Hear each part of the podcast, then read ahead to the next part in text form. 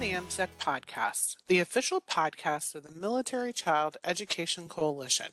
My name is Susan Sellers, and I'll be your host for today. This episode has been made possible thanks to the generous support from the Hickam Officer Spouses Club. Joining me is Dr. Rashida Savage from College Board to chat about the SAT and how it's evolving to better support students. Dr. Savage, thanks so much for coming on the show today. Do you mind if I call you Rashida? Absolutely. What have you seen are some of the biggest impacts that COVID has had on testing and testing results? Well, mental health is so important, especially in school. The entire high school experience for current freshmen um, are, has been largely shaped by COVID 19. So, what we wanted to do was really take some time to think about how we could create an adaptable test opportunity to really support students and to transform with some of the challenges that have been experienced based on the pandemic. Now, one of these changes that we're going to talk about is College Board's plan to move the SAT to a digital format. However, I have to say for some of our listeners, they may be surprised that we're still talking about the next chapter for the SAT. I mean, some of us thought the SAT is going away. Is it staying? Is it going? Well, the SAT still continues to play a vital role in the holistic admission process. So, like when viewed within a context of where a student lives and learns, test scores can help to confirm whether or not a student's grades, or it can even show their strengths beyond what their high school grades show. So, this is the case for so many students. Um, and I'll give you an example. So, with the class of 2020, nearly 1.7 million students had their SAT scores that helped to confirm or exceeded their high school GPA. So that means that their SAT scores were a point of strength on their college application. And we really worked very diligently and felt good about the fact that among those students, there were a lot of minorities. So 300,000 were from small towns and rural communities, 600,000 were first generation college goers, and 700,000 were Black or Latino many students still want to take the SAT. They want to know how they did and to decide whether or not they want to submit their scores to colleges and universities. When nearly every college went test optional during the early stages of the pandemic, millions of students still took the SAT, and that has continued with the high school class of 2022. So, why is it so important that we preserve the choice for students to submit their test scores? Well, first, the SAT allows for students to be seen by colleges and universities, as well as to be acknowledged for scholarships. There are more than 25,000 high schools in the U.S., and no college can know all of those high schools and each student that's within them. And each of those high schools has its own course offerings and grading systems. So there are currently a small number of high schools that contribute to a large share of students that go to top colleges. Like 3% of high schools account for more than 50% of students at the top 50 colleges. So the SAT allows for every student, regardless of where they go to high school, to access opportunities that will shape their lives as well as their career. The second piece is that the SAT is available to everyone. Like other parts of the college applications, like clubs, sports, academic activities, they can be costly, but also inaccessible for some families. So many students have to work, and we know they may not have the financial resources to pay for sports, camps, and travel. So the SAT is available to millions of students for free through SAT School Day, which is a program where now over 60% of all students who take the SAT take it for free in their school during the school day. So in addition, uh, students from low income families can take the SAT twice for free on the weekend. So not only is the SAT free to take for so many students, but practice for the SAT is free for all students. And in 2015, we partnered with Khan Academy to bring this world-class practice to everyone for free. So now more students are able to use the official SAT practice on Khan than all paid test prep programs that are combined. And then the final piece is, is that the SAT is an objective admission measure. In a world where 90% of SAT takers now have an average high school grades of A's and B's, and the share of students graduating high school with an A average has grown from 39% in 1998 to 55% in 2021. The SAT scores can help students stand out and show what they do know how to do and what they've learned.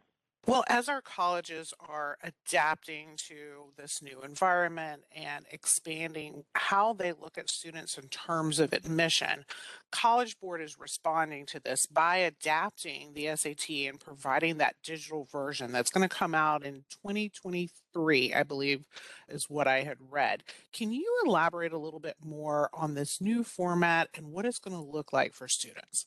Absolutely. So the digital SAT will be shorter. It'll be about two hours instead of three, and there will be more time for students to answer questions for each question. The reading and the writing passages are also shorter, with one question that is tied to each.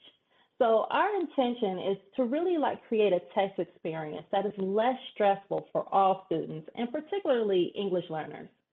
So more than 80% of students who participated in the recent digital SAT pilot said that the test experience was less stressful than the paper and pencil test. And students and educators will also see their scores in a matter of days instead of weeks. So students get the information they need to make key college decisions, and educators get the information that they need in order to support students and inform instruction. Well, I think that is so helpful to know that the purpose that College Board is looking at in terms of making these changes is to help that level of stress that students experience from taking a standardized test and also the added bonus of scores being available in a matter of days versus weeks, because that certainly can be helpful for a student that may want to take the SAT again, or because they're trying to super score, or they're waiting for that final SAT to submit and close out that application for a particular college. Now, will the paper and pencil SAT, though, still be available along with the digital version? So we are making a full transition to digital. So once we begin administering the SAT suite digitally, we will no longer offer a paper and pencil version of the test. We will continue to support students who test with accommodations, however, um, and that require a paper and pencil exam.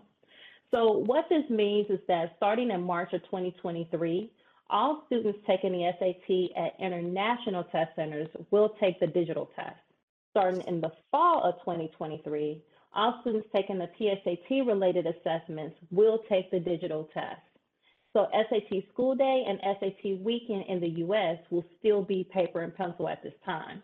But starting in the spring of 2024, all students will take the full SAT suite of assessments digitally. How is College Board preparing, though, to make sure that the digital SAT is just as secure as the paper version? That's a really good question. Currently, if one test form is compromised, it can mean canceling scores for whole groups of students. Going digital allows us to give every student a unique test form, so it will be practically impossible to share answers. Well, that's very reassuring to hear. Going back, though, to what you had shared about it being a little bit shorter in terms of content, but allowing for more time. With these decisions, do you think, though, that the SAT can still measure as effectively? Yes. So the digital test will be adaptive. So it can continue to measure the same core, like reading, writing, and math knowledge and skills, much more efficiently. Shortening the overall length of the test will also allow students more time per question. So what this means is that for the digital SAT, each test section, the reading and writing and the math section, is divided into two parts that we're calling modules. Students answer a set of questions in the first module before they move on to the next. The questions that students are given in the second module depend on how they perform on the first module. So students will be able to practice with the new digital adaptive format beginning this fall in order to prepare them. Many large scale assessments use adaptive testing. And more than 30 years of research have went into showing the benefits of adaptive testing, which include more precise measurement, tailored questions to meet students' needs, shorter tests, as well as more secure testing. I think that is very interesting. And you brought up a, um, an important point that I definitely want to circle back to, which was the partnership that College Board has created and continues to have with Khan Academy in terms of preparing for the SAT. And here at MCEC, you know, one of our mantras is to do things routinely, and preparation is sort of fits that mantra and that you know the more you routinely prepare for something perhaps the better your outcome will be. And that's certainly a concept that could be incorporated when it comes to preparing for the SAT. So, what can students do to be better prepared on exam day? So, students can practice for the digital SAT using official SAT practice on Khan Academy. Students can receive free practice anytime, anywhere. And the digital SAT practice material will be added to the official SAT practice in the fall of 2022. So at that time, we'll also have full-length practice tests available in the exam application so that students can get the full digital SAT experience while they practice. And we'll share more information about practice resources this summer. However, you know, the, the basics of what to do in order to be prepared on exam day stay the same. Practice, get rest, get enough sleep, that means, and eat breakfast before the test and just try to relax. I think that's great advice for anybody studying for any kind of test, definitely to get enough sleep, to make sure you have breakfast so that you can help to focus a little bit better. I know families in the past, when we've done webinars on this particular topic, they always ask the question how early should students begin to study for the SAT? And what would be College Board's recommendation? So as students engage in the SAT suite of assessments, like the PSAT 8-9, the PSAT NMS they are essentially beginning to study for the SAT because each of these assessments is aligned and has similar formats so that students are exposed very early on to what they will see on the actual SAT. And if students don't necessarily have access to these types of opportunities, they can always log on to Khan Academy, take a diagnostic test as early as grade nine, and a free customized practice plan will be generated for them completely agree. Early exposure to a test helps a student to become more comfortable with taking that test. I know all of my kids took the PSAT in eighth grade and ninth grade, and one of their challenges was the time portion. So I think doing it early gave them that sort of level of comfort when they finally got into taking the SAT, and they just had a better understanding of how it was structured.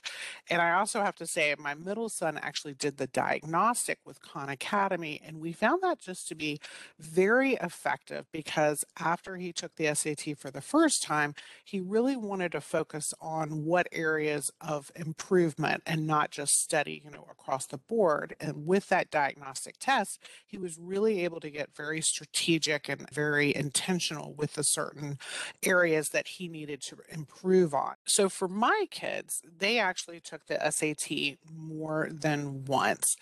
And we found that they actually benefited by taking it more than once because of something called super scoring. Can you elaborate on what super scoring is and the recommended timeline between taking the test? Absolutely. So with super scoring, a student would pick his or her highest test scores in a section from across multiple sittings of the SAT. Um, and the ability to mix and match individual section scores from different test dates, it typically yields what's called a super score that is higher than the SAT score for a single sitting. And so the ability to be able to super score the SAT is really contingent upon the college and university and what it is that they will accept and whether or not they allow for super scoring. It's not necessarily something that we recommend.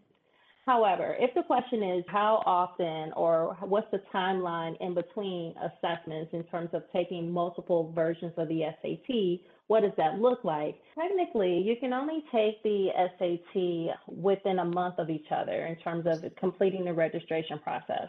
And we recommend that if students are going to take advantage of that, that they um, make sure that they put in some practice through Khan Academy, as we've talked about before, before they just register to take the test. You know, there's research that supports that once students engage with Khan Academy and they um, practice for a certain amount of hours, they will certainly see an increase in their score. So that's our number one recommendation. So there are so many resources that we've talked about today, Khan Academy, and there's so many more that are also available, particularly to military students, which this can be a real help when it comes to studying and preparing for the SAT. Do you have any favorites or maybe even perhaps some unique ideas that you'd like to share with our listeners? You know, we've talked a lot about this, and I just can't sing the praises enough of Khan Academy. And the reason why I like it so much, so it's such a valuable resource, is because first of all, it's free, so anyone can access it. But then secondly, I don't know of another program where you can get a free, customized practice plan that's catered to you and what your needs are. And one of the things that I really, really like about the system as well is that not only does it give you that free customized practice plan and it focuses on those areas that are opportunities for strength and growth and development, it also consistently builds in some of those questions that you did well in the past so that your skills don't diminish in the area that you've excelled in and that you've done well in in the past. So it's a complete comprehensive form of practice that I just can't speak enough about. Well, thank you so much for sharing all this information with us, Rashida. We really appreciate the partnership that College Board has with our organization and with the military community because it's truly all about supporting our kids. Thank you so much for having us. And I really feel the exact same way. Our partnership with military community is very important to us. And we definitely appreciate the opportunity to come have a conversation and discuss resources and support for students who engage with the SAT. And for our listeners, we're also going to include in the show's notes all the programs and resources that were shared in today's podcast. We'd like to thank again the Hickam Officer Spouses Club for their generous support towards this podcast. You've been listening to the MCEC podcast the official podcast of the Military Child Education Coalition. Until next time, live a great story.